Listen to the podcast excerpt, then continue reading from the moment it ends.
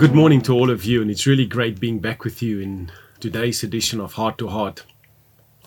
I couldn't help but thinking about something that just we sometimes, I do believe, we fall prey to, and by God's grace, He's given us His Holy Spirit to help us with this. And this is always check in with God where you stand. You know, God's Holy Spirit will always highlight the sin in our lives, the things that are not right with God.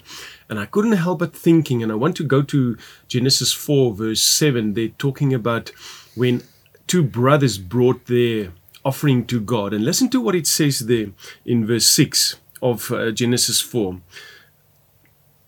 God now accepted Abel's offering, but he rejected Cain. But now he gives him an opportunity to make right. He points out to him that there's something that he needs to change. He says to him in verse 6 The Lord said to Cain, Why are you angry? And why has your countenance fallen? If you do well, will you not be accepted? And if you do not do well, sin lies at the door. And then God says these words and it its desire is for you but you should rule over it. God has given us the authority to rule over sin. He says because it lies at the door.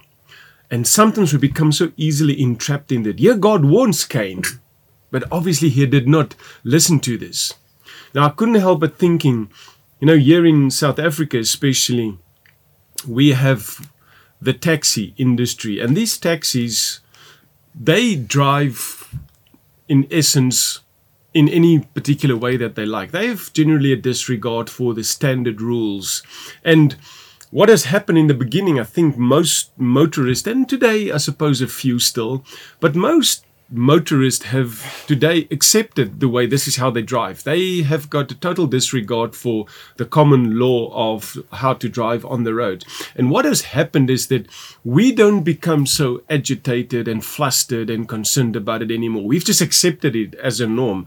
I found myself with that the other day as well, that they come and they drive in the yellow lanes and it doesn't bother me anymore. I do not allow this to steal my joy.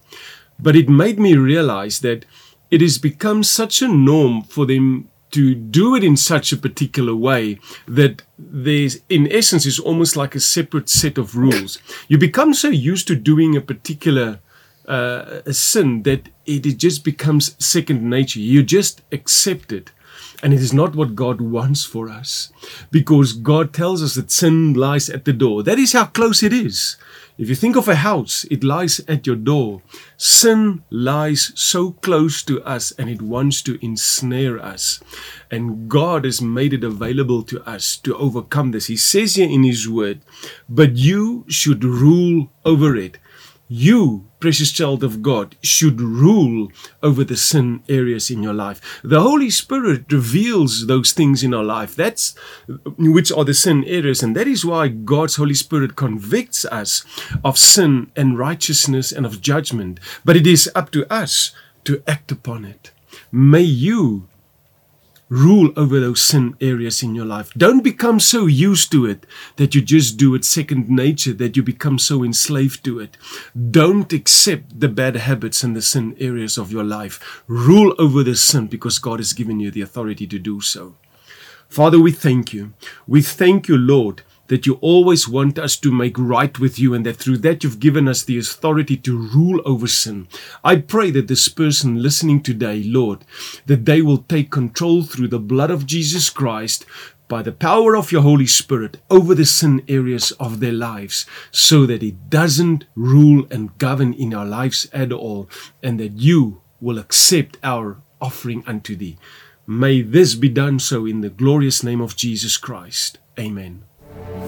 Did you enjoy that? We would like to connect with you and share much more with you. Just click on the link below and follow there, and it'll open up a whole world, a whole new experience of great things of God just to bless you. We love you.